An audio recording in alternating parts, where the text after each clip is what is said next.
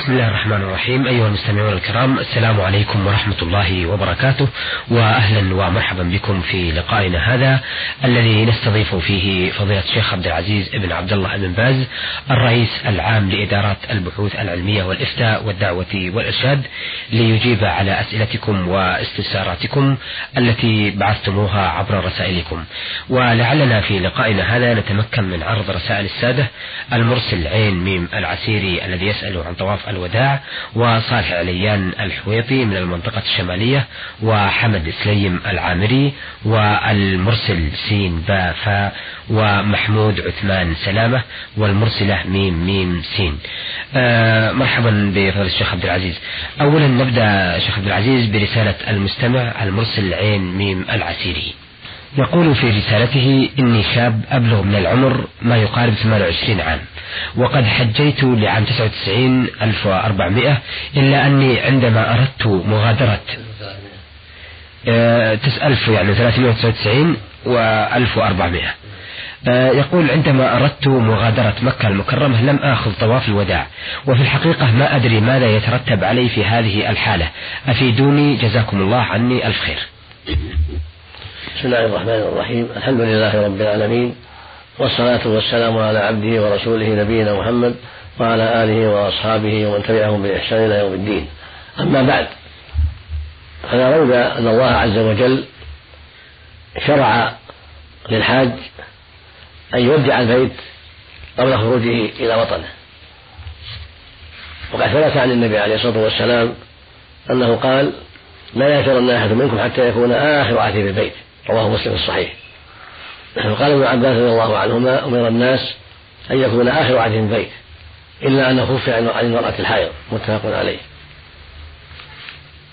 والصحيح أن ذلك واجب لأن الأمر أصله الوجوب والنهي أصله التحريم.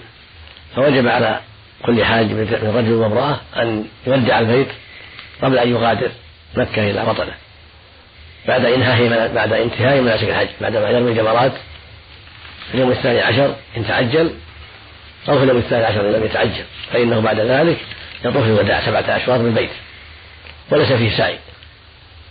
فإذا غادر إلى بلاده ولم يطوف هذا الطواف فإن عليه دما يعني ذبيحة يذبحها في مكة وتوزع بين الفقراء سواء ذبحها في نفسه أو وكل من يذبحها في مكة. فإن رجع وطاف الوداع أجزأه عند جمع من العلم. ولكن ذبحه للهدي وتوزيعه بين الفقراء أولى وأحوط.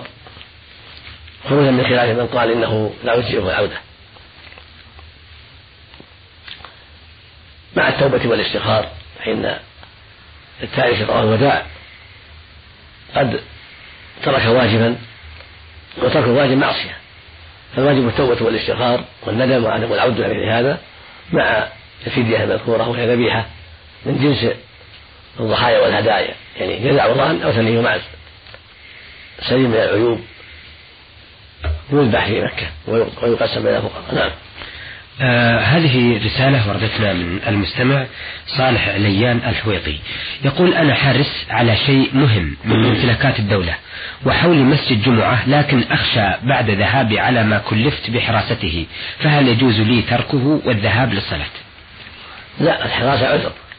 الحارس على شيء مهم الذي يخشى عليه ليس له أن يدعه ويذهب إلى صلاة الجمعة والجماعة بل عليه أن يصلي في محله ولا يسقط عنه حضور الجمعة والجماعة في هذه الحال. إلا إذا وجد من ينوب عنه ممن لا جمعة عليه كالمملوك والنساء وأشباه ذلك. نعم. أيضا لديه سؤال آخر يقول أفيدكم أن والدتي عاجزة عن الصلاة. بعض الأوقات هل أنوب عنها بالصلاة أم لا؟ خير بعد يقول إن والدتي عاجزة عن الصلاة. بعض الأوقات هل أنوب عنها بالصلاة أم لا؟ الصلاة لا ينوب فيها أحد عن أحد. الصلاة لا ينوب فيها أحد عن أحد. فإن كانت عاجزة عن الصلاة قائمة صلت قاعدة. إذا كان عقلها معها. فإن عجز عن القعود تصلي على جنبها. وإن عجزت عن الجنب تصلي مستلقية ورجاها إلى القبلة هذا هو الواجب عليها. فاتقوا الله ما استطعتم. نعم. أما إن كانت عاجزة معنى أنها قد تغير عقلها بسبب خرف. يعني خرفت صلاة يعني كبيرة السن لا لا, لا تعي فلا صلاة عليها ولا تصلي عنها. وهكذا لو كانت معتوهة مجنونة ما ليس عليها صلاة. أما العاقل فعليه الصلاة على حسب حاله. العاقل المكلف عليه يصلي على حسب حاله. قائما أو قاعدا أو على جنبه أو مستلقيا هكذا أمر النبي عليه الصلاة والسلام. فاتقوا الله والصلاة نعم.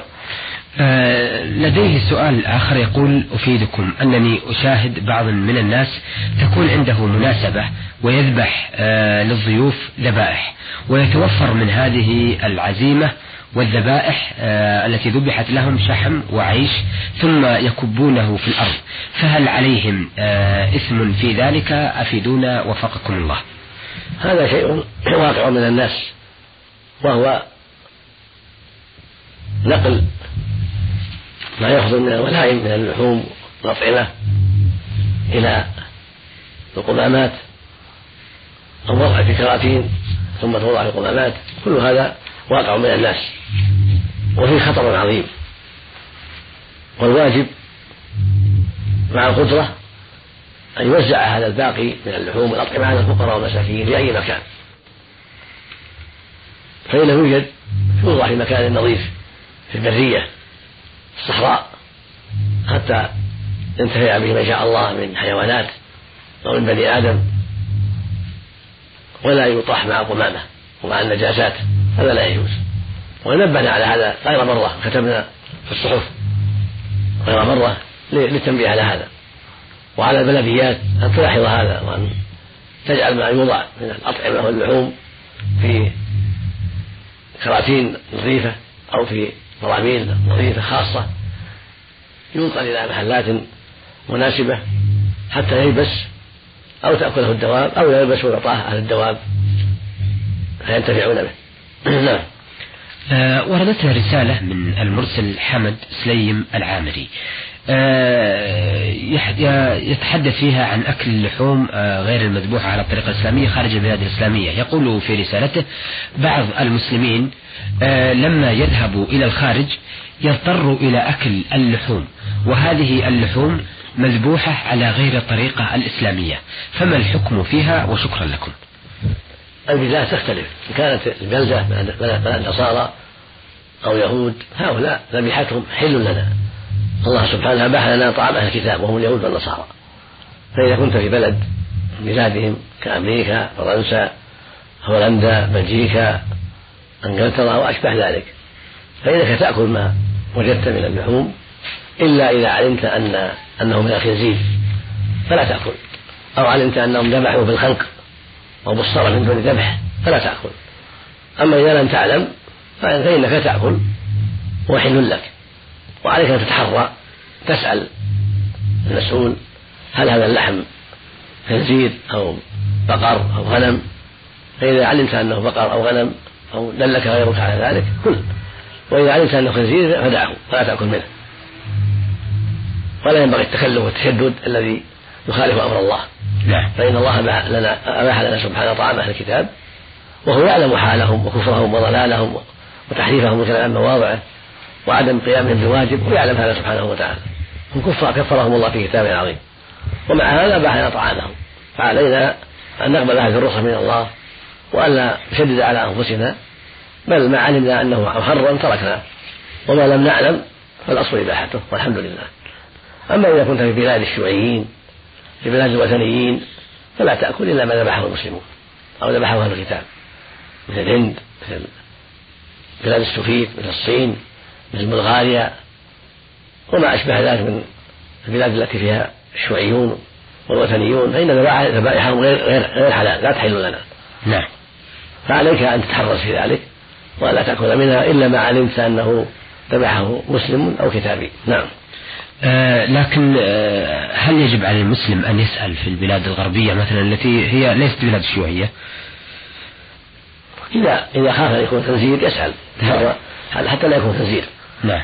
أما الذبيحة فقد لا يتيسر فيخبره عن الذبيحة. وقد يكون هذا في مشقة كبرى لأن الغالب قد يكون عنده ما عندهم علم قد يكون أيضا في خبرهم يعني غير غير موثوق به في الخبر.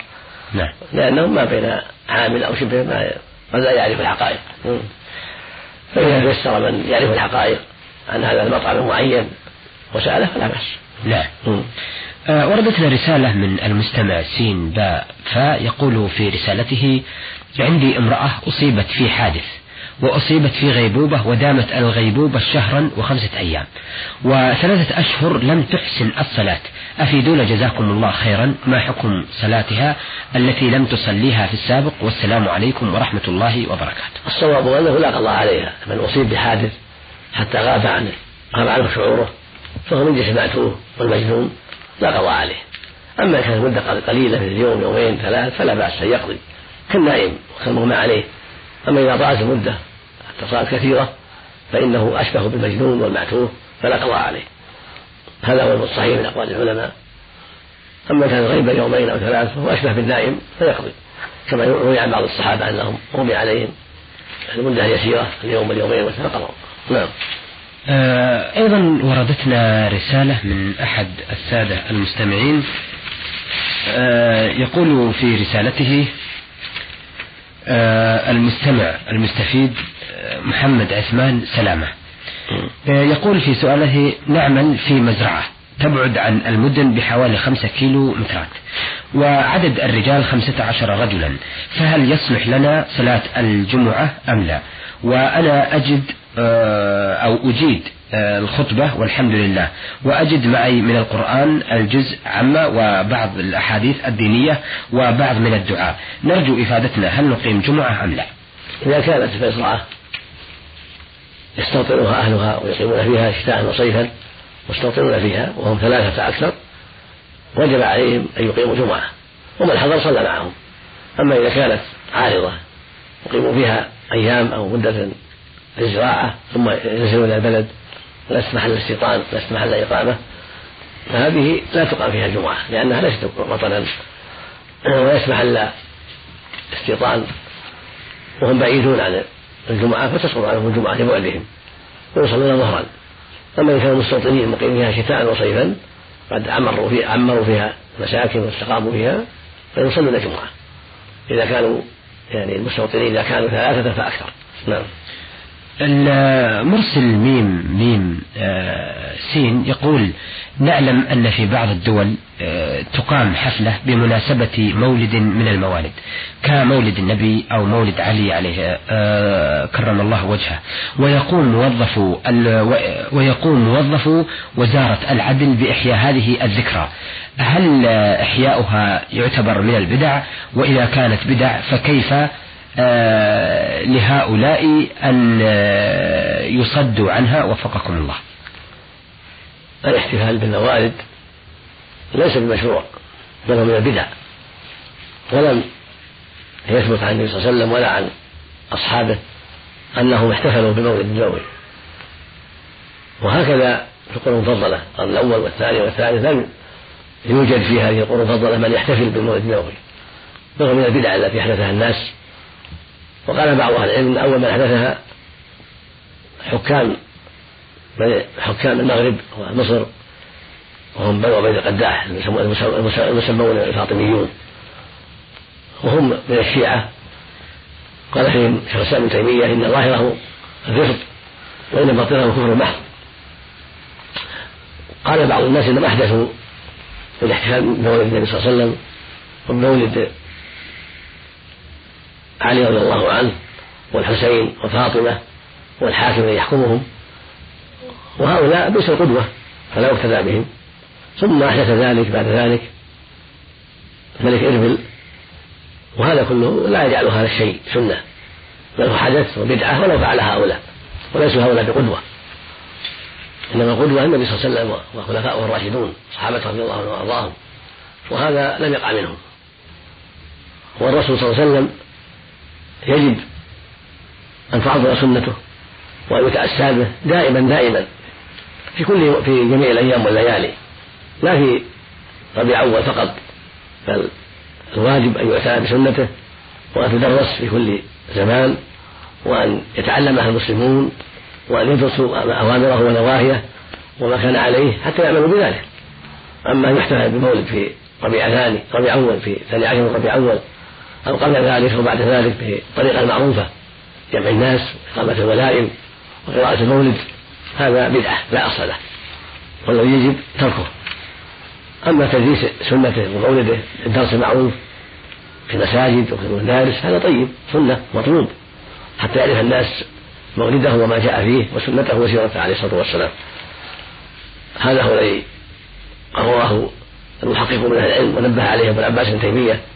رحمه الله في كتاب اقتضاء الصراط المستقيم ونبه عليه أيضا الامام الشاطبي رحمه الله في كتاب الاعتصام ونبه عليه اخرون ثم هذا المولد هذا الاحتفال يقع فيه بعض الأحيان من بعض الناس أمور شركيه وأمور منكرة. علاوة على أنه بدعة يقع فيه منكرات وغلو في بعض الأحيان وربما وقع في شركيات ودعاء. للرسول صلى الله عليه وسلم واستغاثة به. كما في البردة التي ينشدها كثير من الناس المولد وهي قصيدة فيها أنواع من الشرك. البصيري هذا كله من آفات هذا المولد ومن آفات هذه البدعة. فينبغي للمسلمين تركها والواجب عليهم عدم هذا الاحتفال. وهكذا بقية الموالد مثل مولد علي رضي الله عنه أو الحسين أو فاطمة أو غيرهم أو مولد البدوي أو الشيخ عبد القادر الجيلاني أو غيرهم. كل هذه الموالد لا يجوز إحداثها ولا الاحتفال بها. نعم. وهكذا غيرها من الموالد كالذي يحتفل مولد أمه أو أبيه تأسيا بالنصارى وغيرهم كل هذا بدعة لا وجه له ولا يجوز. نعم. وفي تشبه أيضا بالنصارى وغيرهم. والله المستعان. نعم. شكرا أثابكم الله. أيها المستمعون الكرام إلى هنا نأتي إلى نهاية لقائنا هذا الذي عرضنا فيه رسائل السادة. المرسل عين ميم العسيري يسأل عن طواف الوداع وصالح عليان الحويطي من المنطقة الشمالية وحمد سليم العامري والمرسل سين با فا يسأل عن فوات الصلاة بسبب حادث وإغماء ولمدة تزيد على شهرين ومحمود عثمان سلامة الذي يسأل عن إقامة الجمعة في المزرعة لعدد خمسة عشر رجلا والمستمع ميم ميم سين الذي يسأل عن الاحتفال بمولد النبي صلى الله عليه وسلم ومولد علي كرم الله وجهه. عرضنا هذه الأسئلة والاستفسارات على الشيخ عبد العزيز بن عبد الله بن باز الرئيس العام لإدارات البحوث العلمية والإفتاء والدعوة والإرشاد. شكرا لفضيلة الشيخ عبد العزيز وشكرا لكم أيها السادة وإلى أن نلتقي بحضراتكم نستودعكم الله والسلام عليكم ورحمة الله وبركاته.